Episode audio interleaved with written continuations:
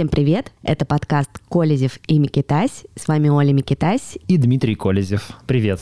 Привет, Дим. Мы наконец-то с тобой встретились в студии. Е! Ура, я тебя поздравляю с отрицательным тестом. Отрицательный тест, хорошее самочувствие. Я уже сегодня позанимался в спортзале с утра. И хорошие анализы крови, которые я уже успел сдать. В общем, там ничего такого страшного нет. Свертываемость в порядке. а, Все показатели более или менее в норме. Короче, пока что поболел я ковидом, дай бог каждому кто заразится, если вдруг заразится, то вот так же вам болеть. Так что мне, мне как-то все легко прошло. Будешь сейчас э, следить, прям проходить чекап постоянно? Ну, я у меня вчера был разговор с врачом. А, Я говорю, что давайте я там такой тест, секой тест. Ну, я же тебе говорил, что я ипохондрик и бегаю к врачам по любому поводу. Врач сказал, подождите месяцок, потому что если у ковида какие-то бывают отложенные последствия, то они отложены как раз на месяц, полтора-два. Вот где-нибудь в январе приходите и там легкие проверите, кардиограмму сделаете, кровь еще раз сдадите, посмотрите на динамику. А пока отдыхайте. Ну, Но все, в следующий раз о здоровье Димы мы узнаем в конце января. если доживу, да. Это было очень грустно. А я поставила себе вторую прививку. М, поздравляю. Да, вакцинировалась второй раз.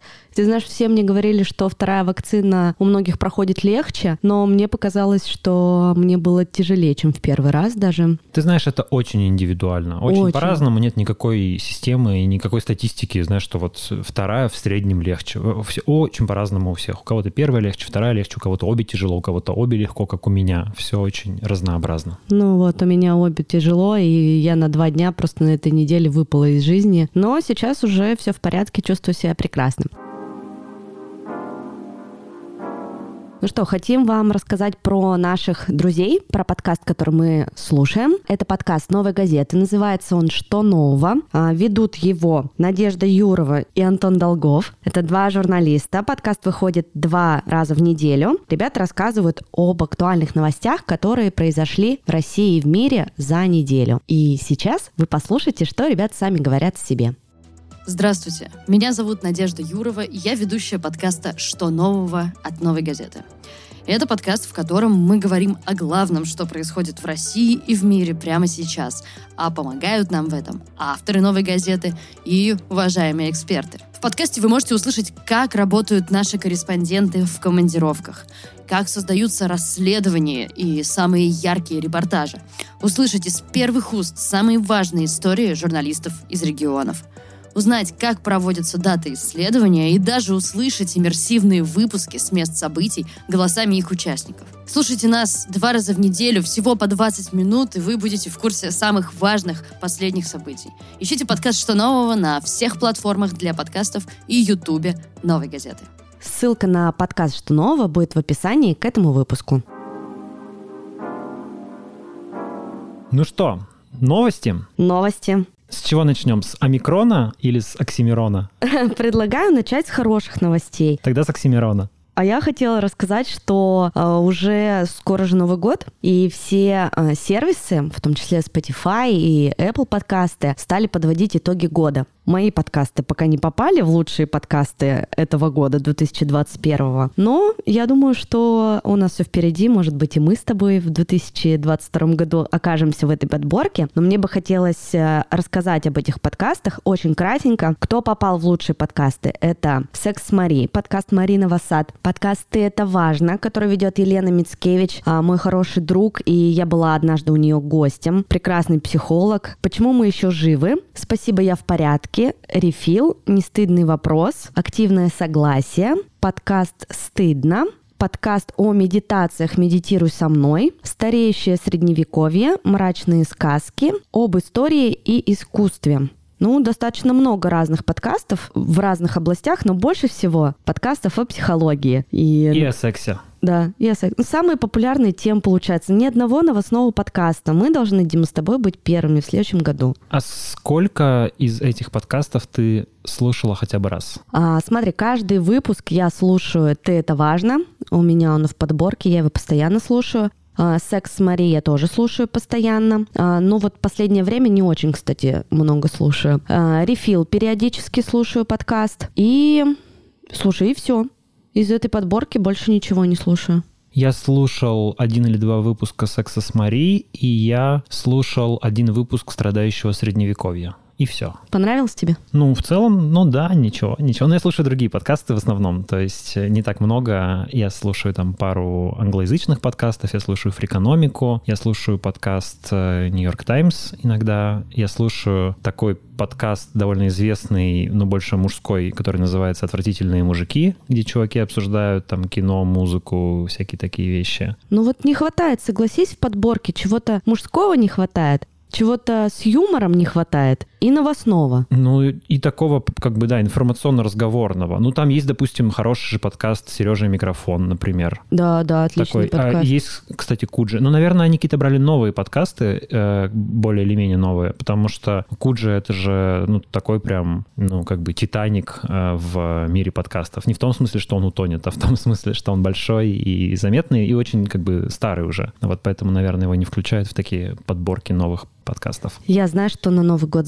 загадаю, чтобы в следующем году вот в этой подборке были все четыре подкаста, в которых я принимаю участие. Крестим пальчики. Да, я тебе этого, конечно, желаю на наступающий Новый год. Ну, а чтобы вот этот подкаст попал в подборки, вы, дорогие слушатели, можете нам помочь, поставив оценку этому подкасту там, где вы его слушаете, и написав комментарий. Хотя я знаю, что многие люди жалуются, что они не могут понять вообще, где в Apple подкастах нужно ставить оценку подкасту. Это действительно, знаешь, не для средних умов, я тебе скажу. Я тоже иногда теряюсь, потому что там навигация такая, такая. Ну, ну нужно... слушай, я быстренько могу сказать, как это сделать. Тут есть список выпусков, потом есть вкладочка «Ведущие и гости», потом написано «Оценки и отзывы» и такая жирная большая оценка. А вот справа шкала. И вот над шкалой есть такая буковка, две две буковки, два слова. Смотреть все. Вот вы нажимаете на смотреть все, и здесь будет написано написать отзыв. Все. Тык, Две секунды буквально это занимает, а нам с Димой будет очень приятно, и э, подкасту это будет очень полезно. Благодаря оценкам и отзывам подкаст двигается в топе Apple подкастов. Чем больше отзывов, тем больше людей его послушают. И еще мы же стали выпускать э, наш подкаст в аудиоформате на твоем канале, на, на YouTube. YouTube. Да, там довольно, ну, сравнительно много для подкаста прослушиваний. Мы сразу благодаря YouTube выскочили за 2000 прослушиваний на один подкаст, поэтому на YouTube тоже можно слушать. Там есть своя аудитория, судя по комментариям, там люди, которые вообще не слушают подкасты ни на каких платформах, а на YouTube им здорово, им нравится. Поэтому подкаст там тоже будет выходить. Мне страшновато было заходить на YouTube и читать комментарии, если честно, когда ты сказал, что их много под нашим прошлым выпуском. Я даже на парочку ответила. Надеюсь, не очень получилось грубо, если что, извиняюсь. Но а их не то чтобы сильно много, но их заметно больше, чем обычно в комментариях подкастам вот в этих подкаст-приложениях. Потому что, правда, ну, допустим, у Apple довольно спорный интерфейс, мне там неудобно, скажем. Ну да, и к, в Apple же можно оставить только отзыв к самому подкасту, а, а не, к каждому не к эпизоду, выпуску. Да, да. да. И на YouTube удобно, можно оставлять комментарии, и кто-то из нас с Димой может вам ответить. Да, и вы можете там указать, например, даже конкретное время, там 4.38, и типа к этому моменту комментарий. Можно кликнуть в хронометраж и посмотреть, послушать, точнее, что в этот момент э, мы говорим. Короче, это удобно. Слушайте нас и на YouTube тоже. Ну что, ты предложил обсудить омикрон. Э, да, омикрон, так называется новый штамм коронавируса, который был открыт в Южной Африке, и это самое главное, самое обсуждаемое, что происходит в мире в последние полторы недели. Это очень важно, потому что врачи, ученые считают, что омикрон более заразен, и, скорее всего, он сможет обходить защиту, которую дают как вакцины, так и естественный иммунитет, который у людей сформировался в ходе ну, обычного заболевания. Пока что Всемирная организация здравоохранения пометила этот вариант как variant of concern, то есть вариант, вызывающий озабоченность. А, точно так же помечался в свое время штамм Дельта. Но там есть и другие штаммы, которые таким образом помечены, но не вызывают такой шумихи, как омикрон. Омикрон пока кажется каким-то более опасным. Этот статус означает, что вирус более заразен, что он приводит к более тяжелому течению болезни и уходит от диагностики, лечения и иммунного ответа, который выработался в организме с помощью вакцинации. Но смертность при нем ниже, правильно я прочитала? Ну, пока это неизвестно. Пока точно непонятно, слишком мало данных данных по этому вирусу, слишком мало данных по пациентам, чтобы делать какие-то оценки, и пока ученые всего мира ВОЗ в режиме онлайн собирают эту статистику и обещают вот уже буквально через несколько дней представить какие-то первые отчеты. А тревогу ученых вызывает то, что вот у вируса есть так называемый спайк-белок. Это тот самый белок, на который как бы воздействует иммунитет во время иммунного ответа. И именно на этот белок нацелено действие вакцин в том числе. И в этом белке у этого вируса очень много мутаций. 30 мутаций. А у дельта штамма, например, было всего две мутации. И по идее, чем больше этих мутаций, тем сильнее этот белок отличается от оригинального белка, и тем хуже будет работать как естественный иммунитет, так и иммунитет, сформированный вакцинами. Вот что пугает ученых. Например, вирусолог из Имперского колледжа Лондона доктор Том Пинок сказал, что эти мутации цитата, «поистине ужасные». Еще один эксперт Тулио де Оливейра из сети геномного наблюдения в Южной Африке согласился с э, доктором Пикаком в том, что созвездие мутаций явно вызывает озабоченность по причине иммунной эвазии, то есть ускользания от иммунного ответа. А профессор эпидемиологии из Имперского колледжа Лондона Нил Фергюсон Впрочем, считает, что для серьезной оценки риска, который новый штамм представляет для вакцин, пока что еще мало данных. В общем, известно, что он заразнее для переболевших. Но тут вот очень важный момент. Э, вышло много заголовков в СМИ про то, что новый штамм коронавируса обычно так было написано, переболевшие легче заражаются новым штаммом коронавируса. Это звучит так, как будто бы переболевшие заражаются легче, чем те, кто не болел. Но имеется в виду, что нет, что переболевшие заражаются им легче, чем другими штаммами. То есть, э, чем, например, дельта, или чем альфа, или чем, ну, оригинальным вирусом. Угу. То есть мы с тобой, как переболевшие уже ковидом, угу. если вдруг э, заболеем омикроном, и вот так можно будем называть? Омикроном, да, да, все верно. Ну, я имею в виду, типа, ковид ковидом называют, омикрон омикроном. Ну, вот технически угу, то, чем, технически. допустим, я сейчас болел, скорее всего, это был э, вариант дельта потому mm. что практически вариант дельта, как более заразный, вытеснил э, все другие варианты и стал господствующим вариантом. Mm-hmm. Вот может так быть, что омикрон, который уже фиксирует по всему миру, он довольно быстро вытеснит вариант дельта, и мы будем болеть, конечно, мы будем в быту говорить также, что мы болеем ковидом, но это будет вот уже новый штамм омикрон. А, все, все, теперь я поняла. И э, многие страны уже запаниковали и закрыли свои границы, не пускают туда людей из африканских стран. Не только из африканских. Израиль из, вообще Израиль все вообще закрыл. для всех закрыл. Да, Великобритания закрыла э, рейсы из э, африканских стран, а вот Россия, мне кажется, ведет себя не очень ответственно здесь. Мы даже не закрыли авиасообщение с Египтом, а откуда уже точно прилетали первые зараженные в другие страны не так давно у нас, знаешь, очень большой процент людей, когда были ковида каникулы, э, летали в Египет как раз. Да. И сколько они могли оттуда привезти этого микрона? И, может быть, мы просто об этом не знаем. Но тогда еще он не фиксировался. Омикрон, скорее всего, в тот период его не было. Это вот как какое-то открытие последних буквально недель, а может быть и был, не знаю. Так вот, э, ты спрашивал о том, переболели мы и сможем ли мы заболеть омикроном. Ну, пока данные говорят, что шансы такие, к сожалению, есть. Угу.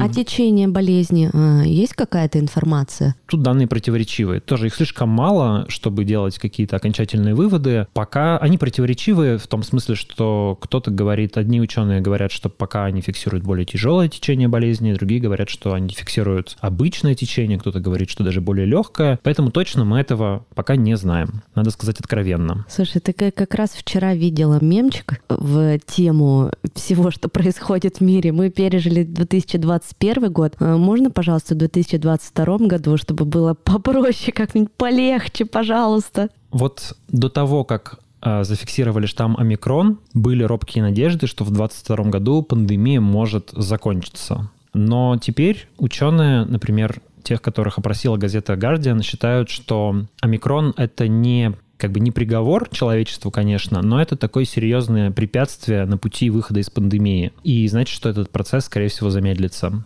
И как раз все ученые, которых опрашивают сейчас журналисты, в один голос говорят, что главная проблема в том, что люди недостаточно вакцинируются. Именно поэтому появляются новые штаммы. И Южная Африка, где довольно низкий процент вакцинации, она работает как своеобразная чашка Петри для всего человечества. Чашка Петри — это такая штука, в которой ученые разводят разные микроорганизмы и наблюдают за ними. И вот такой как бы естественной чашкой, где э, размножаются вирусы, становятся страны, где слишком мало людей вакцинировано. Это Южная Африка, и это, например, Россия. Вполне может появиться какой-нибудь российский особо опасный штамм, потому что у нас тоже недостаточное количество людей вакцинировано. Проблема в том, что есть, ну, в России люди не хотят вакцинироваться, а есть африканские страны, где просто очень трудно доставить вакцину, очень много людей, очень бедное население, слабо развитая инфраструктура для того, чтобы всех вакцинировать. Ну, скажем, Нигерия, по-моему, около 200 миллионов человек, на секундочку, больше населения России. Понятно, что инфраструктура такая очень плохая. Хотя площадь не огромная, ну, не такая гигантская, как в России, вот, но тем не менее есть такие страны, которые сложно вакцинировать, и, конечно, усилия человечества должны быть направлены сейчас во многом на том, чтобы в том числе помогать вот этим странам набирать коллективный иммунитет.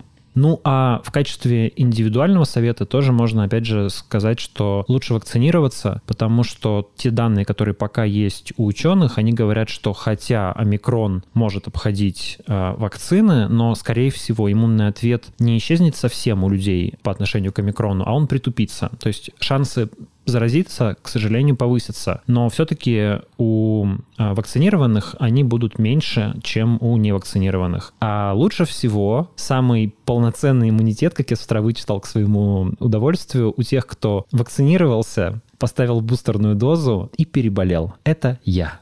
Я поставил три вакцины и только что переболел, поэтому буду утешать себя мыслью, что омикрон мне пока не очень страшен. Это мне сейчас вот Дима сидит передо мной, и я его представляю, как, помните, такой был мультфильм, э, не, не мультфильм, фильм, где мальчик э, жил в таком шаре, да. Да, и у меня как будто бы Дима сидит, и вокруг него такой шар, и он просто, э, зараза, к нему ни с какой стороны не может подступиться. Я думал, что я в таком шаре до того, как заболел коронавирусом, но выяснилось, что нет. Еще одна оптимистичная вещь, которая связана с омикроном, это то, что создатели вакцин, причем всех вакцин, и Спутника, и Модерна, и Pfizer, говорят, что модернизировать вакцины для того, чтобы они защищали от омикрона, несложно. И, например, западные вакцины, скорее всего, появятся уже в начале 2022 года. Видимо, у нас будет такая же ситуация, как с вакцинами от гриппа, которые каждый год разные, и каждый год подходят к новому штамму гриппа. И точно так же мы будем сезонно прививаться от коронавируса, те, кто не хочет болеть. Еще новость к э, вакцине, к прививкам. Мы об этом не будем долго говорить, но быстренько прямо, э, чтобы вы были в новостной повестке. Сейчас ПЦР-тест действует не 72 часа, а 48 часов. Поэтому будьте внимательны, если вам нужно куда-то попасть с ПЦР-тестом, и у вас, например, медотвод, вы не можете поставить себе прививку, то 48 часов, двое суток. А это уже действует, да? То да, есть это да. уже, уже принято, не анонсированная, а именно принятая норма? Да, это уже действует везде, и я прям уже в, в нескольких источниках про это прочитала. Причем нужно сказать, что тест при этом делается до двух суток. Например, когда ты сдаешь стандартный тест в Хеликсе, то он формально делается до двух суток. То есть у тебя может быть такая ситуация, что тебе пришел результат теста, а он уже заканчивается срок его действия. Но фактически, например, когда я последний раз сдавал тест, мне взяли его после обеда, и уже ночью пришел результат. Да, сейчас очень многие компании делают экспресс-тестирование. И сюда бы идеально вписалась интеграция какой-нибудь э, медицинской компании. Поэтому, если вы являетесь представителем какой-то медицинской компании, напишите нам. Мы еще, видимо, про вакцины, прививки, ПЦР-тесты будем говорить еще, к сожалению, долго. Ну, кстати говоря, вот это вот э, сокращение срока действия ПЦР-теста Роспотребнадзор объявил именно на фоне распространения штамма омикрон. То есть именно это именно связано одно с другим.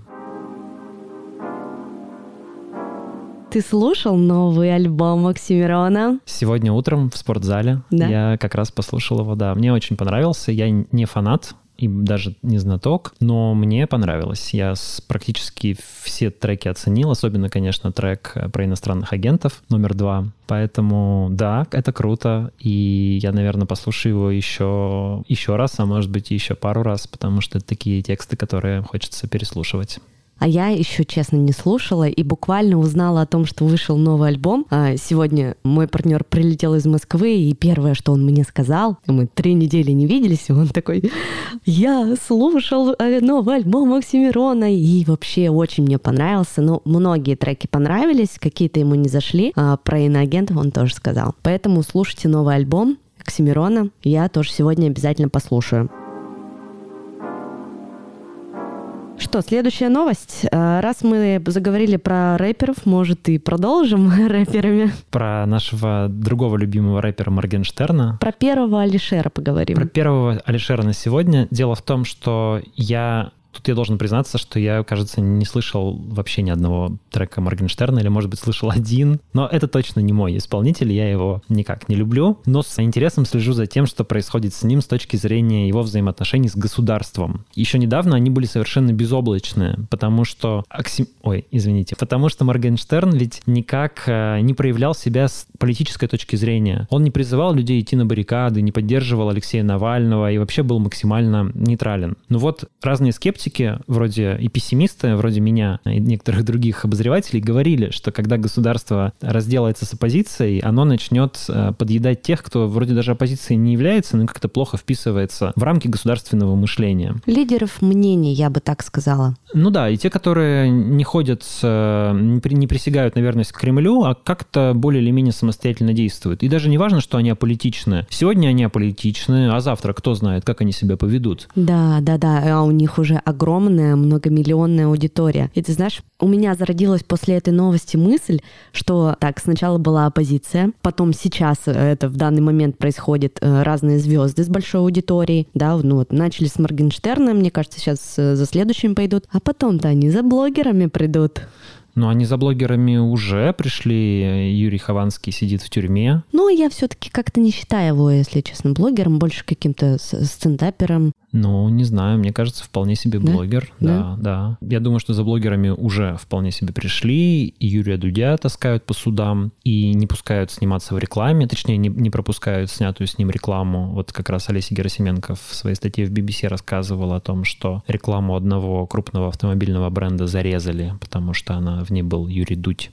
Короче говоря, да, пришли. Ну так вот, Моргенштерн уехал из России. Это случилось, как известно, как вы, наверное, слышали, после феерического выступления председателя Следственного комитета Александра Бастрыкина, который в каком-то там зум-совещании заявил, как бы так походя бросил, что Моргенштерн, по сути, торгует наркотиками в интернете, сказал он, что, конечно, дико всех удивило, потому что, ну, одно дело там, не знаю, упоминает э, наркотики в песнях, другое торгует наркотиками. Это прям совершенно разные вещи. Да, как будто, знаешь, он в своей песне говорит 22475 набирай, тут есть э, что купить. Да, типа того. Нет же такого. Ну, я не знаю, я не слышал песни. Ну, но... моя дочь периодически иногда слушает Моргенштерна. Да, да, да. А, но я сама не слушаю. Оправдывайся, конечно.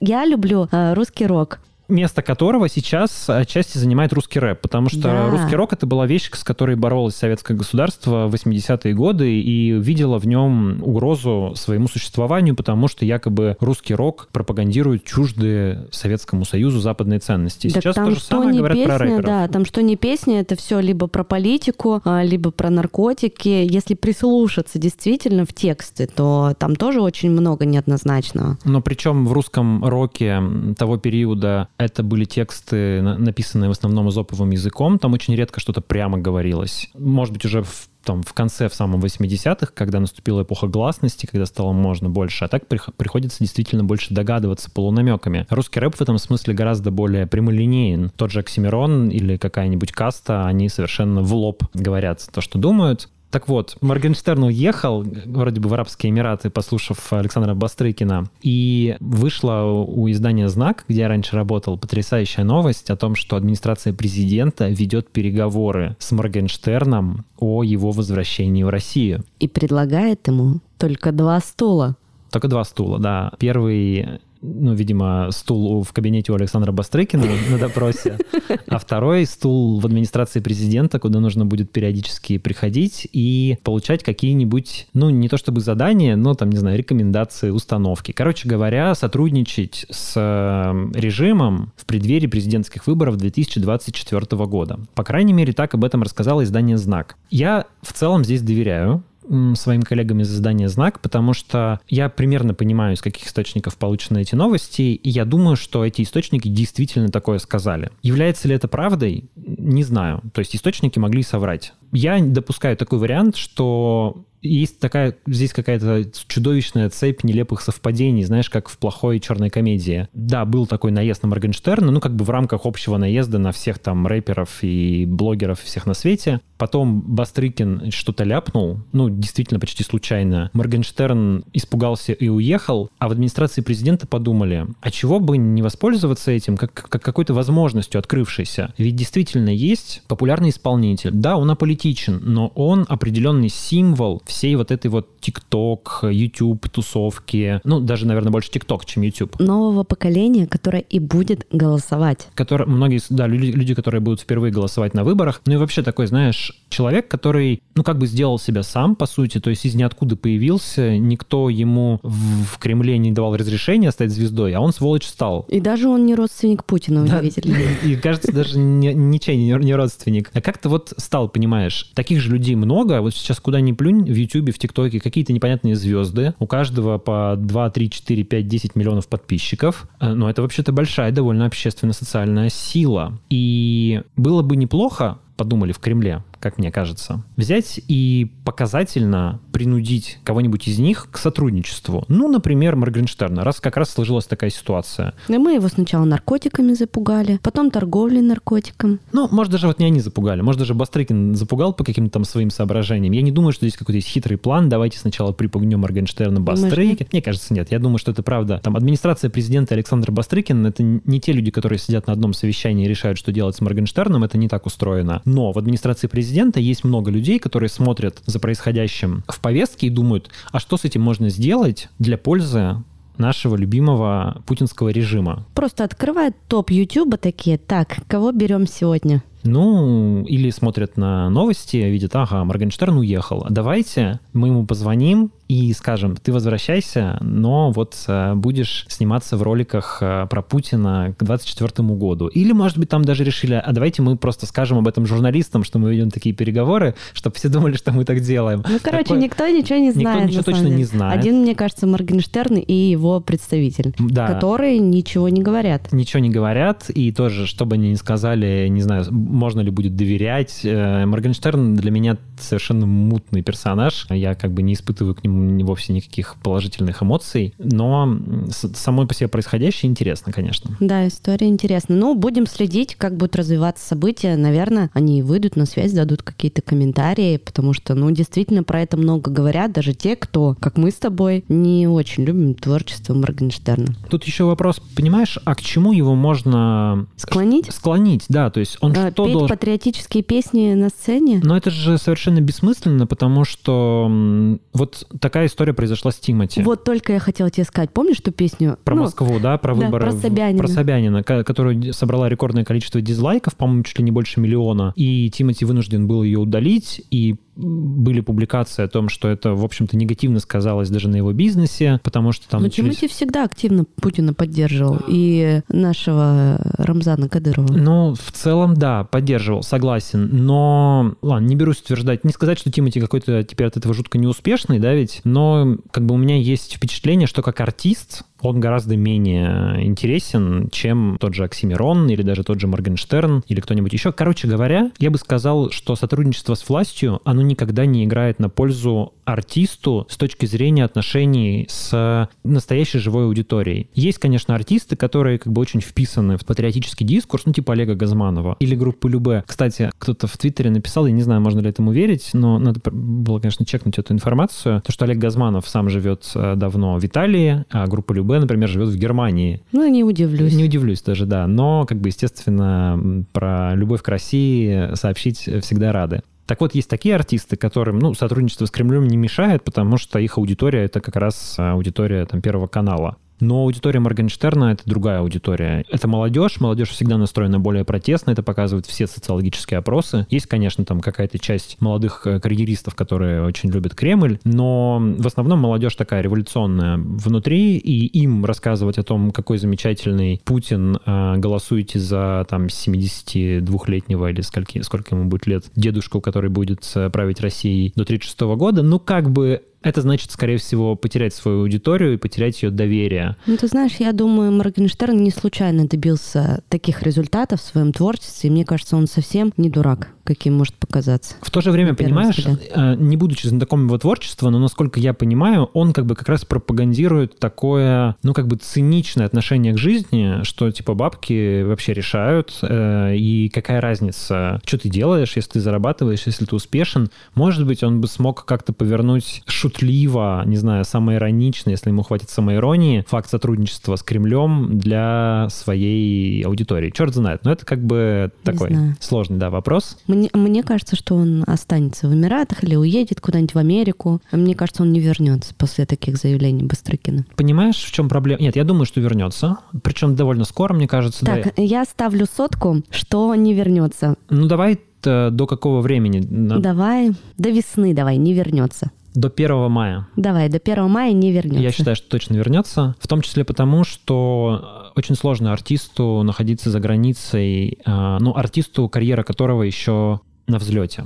Да, но у него все концерты последнее время отменялись. Ну и, по сути, в пандемию концерты, как ты сам понимаешь, все постоянно переносятся, и их нет. Ну, может быть. Ну ладно, давай, забились. Все, посмотрим. Да, забились, по сотке поставили.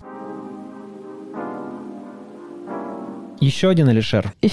Еще один. Одни Алишеры у нас сегодня. Компания Алишера Усманова USM объявила о продаже 57% голосов ВКонтакте, бывшая Mail Group, группе Сагаз. Крупнейшие акционеры Сагаза совладелец Банка Россия, Юрий Ковальчук и его семья 32,3% и Газпром 21,2%. ВКонтакте принадлежат сейчас соцсети ВКонтакте и Одноклассники. Со Сбербанком группа также владеет пакетами акций сервисов такси Ситимобил и доставка еды, Delivery Club и Самокат. Получается сейчас если я правильно понимаю, все это будет принадлежать группе Газпрому? Саг... Но группе Сагаз, вот не очень понятно, кому, Газпрому или Ковальчукам все-таки. Сагаз вроде как контролируется Ковальчуками. Это два брата, близкие к Владимиру Путину, его личные друзья. И обычно в таких случаях всякие конспирологически настроенные журналисты, ну, мне кажется, не очень далекие от правды, говорят, что это активы, которые контролирует как бы лично Путин. Вот, что это, ну, конечно, он не может формально ими владеть, но они записаны на разных близких друзей, там что-то на виолончелиста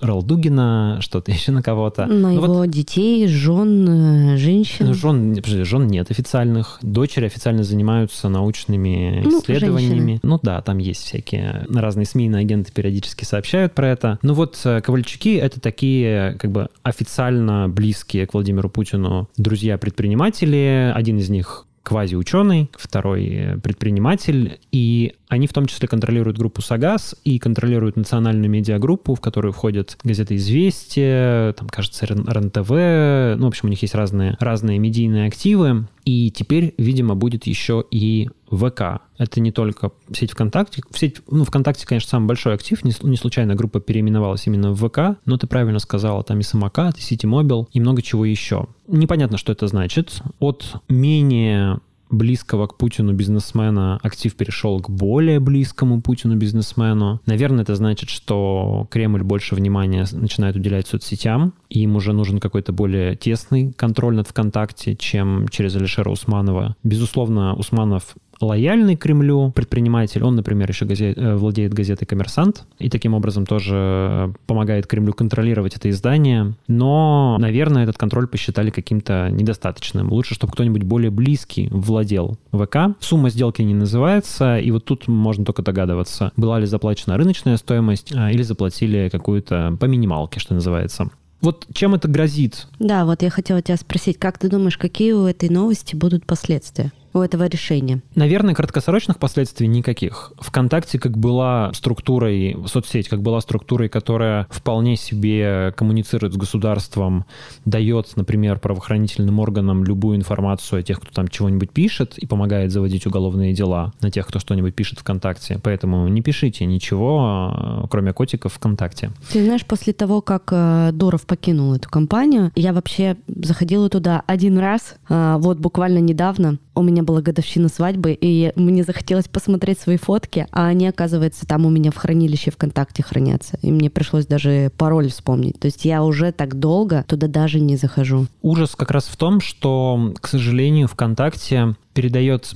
полицейским всю информацию о пользователях, и в некоторых случаях это позволяет наказывать людей за те действия, которые они делали на своей странице много лет назад. Ну, довольно известен был случай, например, в Екатеринбурге художницы боюсь напутать имя, Полина Гузеева, кажется, ее зовут. А, девушка в 2000 2011 или 2012 году разместила ВКонтакте клип группы Элай Олли, а, да. который позднее был признан экстремистским. Я помню. Причем его признали экстремистским уже после того, как она разместила. Я помню эту песню про... Про чернокожего да, парня, да, да. да там э, это клип такой довольно ироничный. Он высмеивает расизм, и он... Но дело в том, что он написан от лица парня, который обращается к девушке, которая встречается с чернокожим парнем. Да? Зачем ты под черного легла? Да, так он да. в ВКонтакте обычно называется, да. в скобочках. А официальное название у него какое-то другое, не помню. Не помню помню. И это, ну, естественно, это ирония, и это антироссийский клип на самом деле, потому что Лай Олли, разумеется, максимально далеки от расизма, они, наоборот, очень такие интернациональные ребята, очень их любим, привет, Оли Маркес, если вдруг нас услышит. Но у правоохранительных органов же нет никакого чувства иронии. Они, если видят клип, который называется «Зачем ты под черного легла», они считают, что это разжигание расизма. Этот клип объявили экстремистским. Я помню, это было полтора или два года назад. Это случилось где-то в середине десятых годов, его объявили экстремистским, но, естественно... Ситуация с Полиной. Да, но Полина, конечно же, не знала об этом, понятия не имела, что это случилось. И вот прошло 10 лет, и какой-то полицейский в Кургане, которому нужно было поставить галочку в борьбе с экстремизмом, нашел по поиску просто, ну как что, ВКонтакте забил, зачем ты по черного легла, нашел все клипы, увидел пользователя из Курганской области, она там в Кургане зарегистрирована, составил протокол, отправил в прокуратуру, и все, и административное дело пошло. Я читал это административное дело, просто очень подробно про это писали, там, конечно, смех. Там пять э, человек, вплоть до полковника, значит, описывают, как они заходят на страницу ВКонтакте, смотрят этот клип, фиксируют все это. Короче, ну, государство занимается полной фигней, полной фигней абсолютно, и ВКонтакте в этом помогает. Так вот, возвращаясь к сделке, в этом смысле, наверное, сложно быть, стать хуже, чем ВКонтакте сейчас, хотя вроде там иногда даже ВКонтакте штрафовал Роскомнадзор за то, что они там не удаляют какую-то информацию, но, может быть, теперь начнут удалять еще охотнее. Не знаю. ВКонтакте, кстати, тоже подкасты запустили, я там ничего не размещаю. Кажется, вот этот подкаст мы даже репостим ВКонтакте в группу It's My City, по-моему. Но, я, но они как-то там очень плохо слушаются, и у них не очень зашел этот формат. Ну да, мне, я вообще не понимаю, если честно, аудиторию ВКонтакте, какая она сейчас. Вот я выросла на ВКонтакте. Он появился, когда я училась на втором курсе. Мне было 18 лет. Тогда только-только вот это все зарождалось, и очень активно я его использовала, ну вот, достаточно долгое время, пока вот эта ситуация с Дуровым не случилась и с Усмановым. А потом все просто он исчез из моей жизни. Мне кажется, так э, когда-нибудь и с Инстаграмом может случиться. Ты знаешь, я думаю, что вот как раз эта сделка, она толкает ситуацию к тому, что ВКонтакте может снова появиться в твоей жизни, потому что он может оказаться какой-нибудь единственной соцсетью, которая вообще работает в России. Мы видим... А Телеграм? Ну, Телеграм не вполне соцсеть, мессенджер, и положение его шаткое, надо сказать. Потому что вроде как Дуров договорился с российской властью, но о чем договорился и как мы не понимаем, и насколько прочны эти договоренности, как далеко они будут распространяться, нам неизвестно. Может быть, в какой-то момент государство попросит у него что-то, что он кажется сделать, и Телеграм заблокирует в России. Но пока Телеграм не заблокировали в России, и он активно развивается, подписывайтесь на Димин канал, Колезев он называется в Телеграме. Я очень много оттуда черпаю разных новостей, которыми ты делишься в течение недели. Спасибо тебе большое за то, что ты делаешь. Спасибо приятно слышать. Да, подписывайтесь.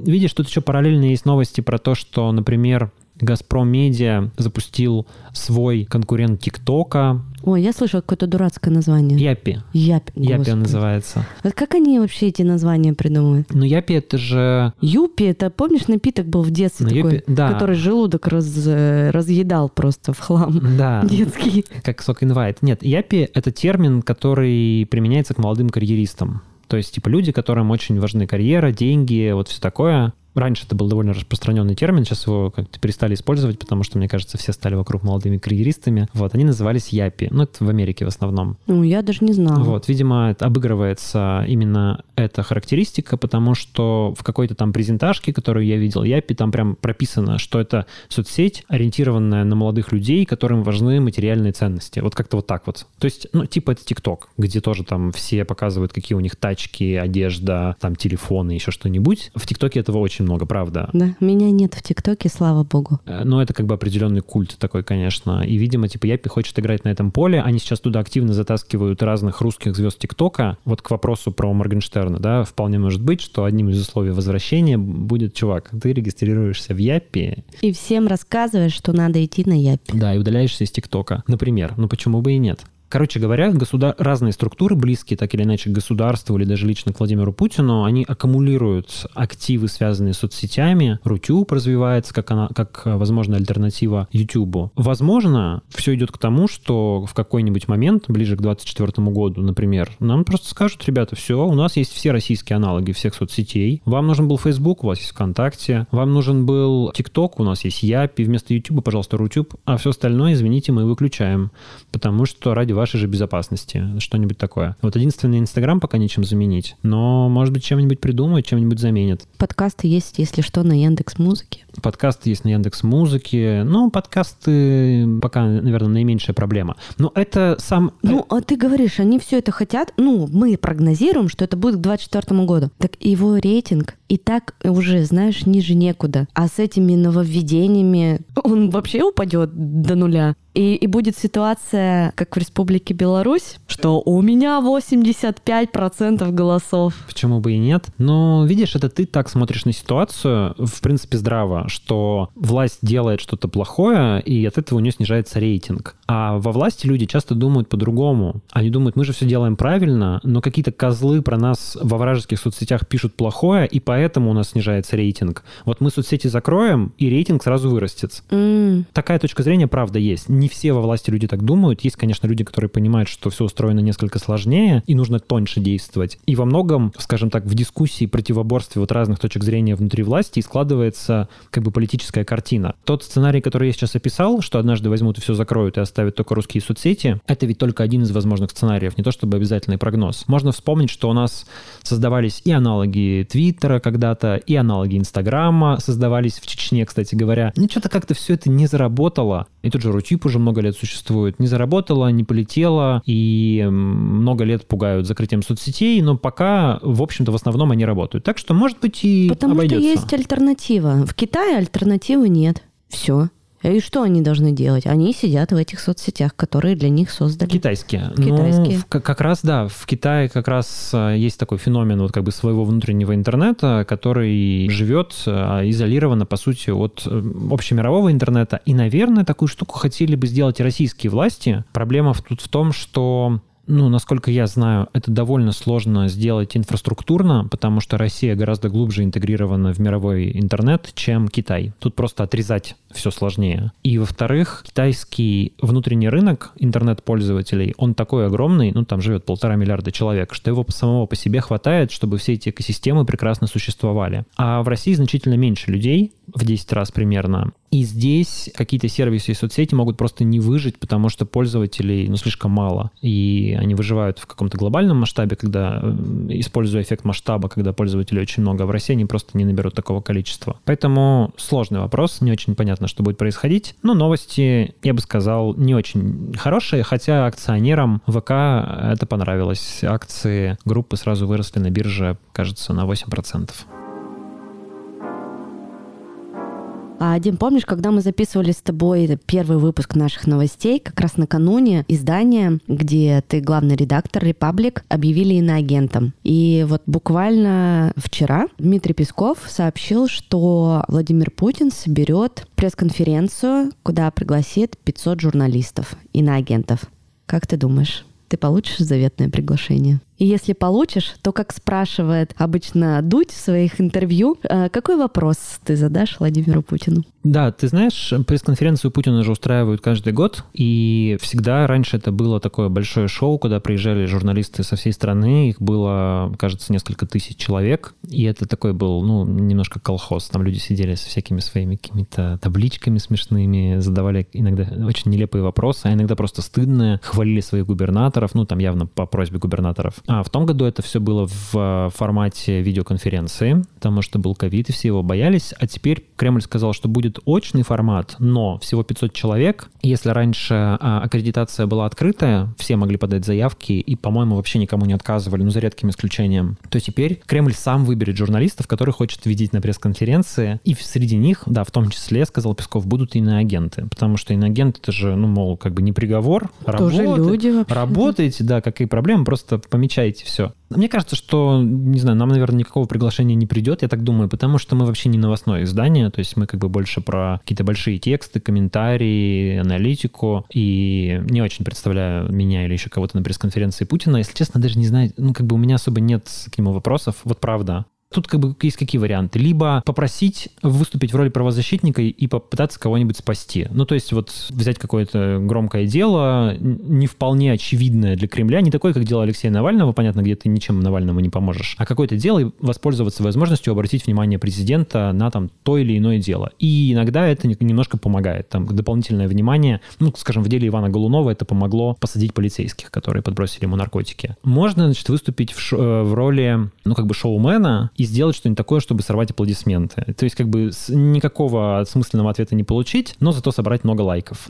Не представляете в роли шоумена. Но это какой-то нужно просто вопрос, типа, очень такой правильный задать. Оба этих варианта не очень нравятся. Первый, потому что я не правозащитник, да, второй, потому что я не шоумен. Есть хороший третий вариант. Это, собственно, спросить о чем-то а, содержательном и, как правило, неприятном для Путина. Ну, наверное, лучший вопрос в этом жанре за последнее время а, задала Фарида Рустамова, журналист русской службы BBC, которая пару лет назад спросила президента про дочерей, про Екатерину и Марию, и он тогда их назвал «эти женщины», и это как бы прямо стало мемом и очень сильно характеризовало Владимира Путина, его отношение к семье, его как бы взгляды на мир, странное такое положение, когда он вынужден прятать своих дочерей от э, всего мира. И это прям сильно, наверное, как-то вот добавило штрихов к портрету Владимира Путина. И в этом смысле, мне кажется, была сделана важная журналистская работа. Но, если честно, я пока не знаю. Ну, нужно, наверное, подумать, какой пример, э, какой вопрос задать. Если вдруг такое приглашение придет, я бы, наверное, съездил, я бы не отказался. Ну и над вопросом нужно было бы подумать. А вот нас слушают наши слушатели. А вдруг у вас есть какая-нибудь такая мысль, какой-нибудь вопрос, который бы вы хотели задать на такой пресс-конференции. Ты знаешь, вот из вопросов в жанре шоу, ну, типа, подколоть Путина на, чем, на чем-нибудь, мне всегда хотелось ему задать вопрос, а, что вот в 90, кажется, девятом году есть такое знаменитое довольно видео, а, он говорит слова, что людям иногда может казаться, что они хотят жесткие руки во власти, но стоит эту жесткую руку во власть допустить, как вы не заметите, как она начнет вас душить не знаю, прошло 20 лет, типа, и вот Путин сам этим стал. И я думал, ну вот, наверное, было бы здорово ему задать этот вопрос. И какое-то время назад этот вопрос ему задал корреспондент телеканала «Россия» Станислав Натанзон, на что Путин ответил,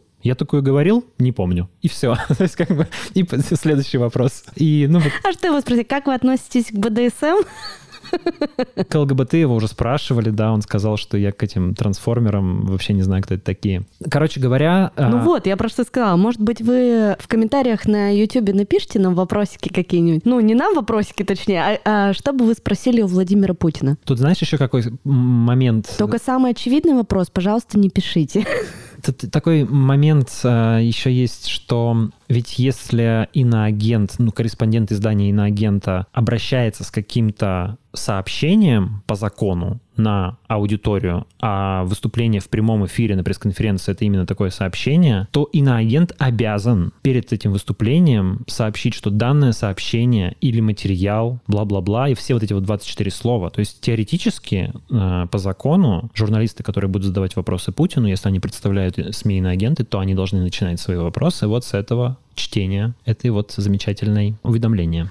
Ну, я думаю, что у них уже от зубов отскакивает. Знаешь, ночью разбудить, и они тебе зачитают. Слушай, нет, ну я вот э, главный редактор СМИ агента, я просто не помню, что там после данное сообщение, потому что ты это себе сохраняешь в блокноте, копируешь, вставляешь везде, но ты же это не произносишь. Ну и последняя новость на сегодня, она будет не про политику, но не радостная. 28 ноября в возрасте э, 41 года умер Вирджил Абло. Это американский дизайнер, создатель бренда Off-White и креативный директор мужской линии бренда Louis Vuitton. Близкие Абло сообщили, что два года назад у него обнаружили редкую форму онкологического заболевания, но Абло не афишировал свою борьбу с болезнью, у него остались жена и двое детей. Дима сказал мне перед выпуском, что он совсем не в модной повестке. И на самом деле я тоже не в модной повестке, но когда я читала эту новость, она была буквально ну, во всех СМИ, там, 29 и 30 ноября. Очень много про это говорили, и я стала изучать биографию Абло. И ты знаешь, он из обычной семьи. И а, его родители эмигрировали из Ганы в Америку, были простыми рабочими. И его история, когда он с 20 лет а, начал дружить а, с Канни Вестом, а как он начал с ним дружить. Он просто постоянно ходил вокруг его дома, маячил везде. Ну, то есть меня он восхитил именно тем, что обычный парень в Америке, афроамериканец, создал себя сам и очень много, ну, очень огромный вклад сделал в развитие этой модной культуры. В общем, для модного мира и вообще для всего мира это, конечно, большая утрата. Слушай, а вот какой вклад он сделал?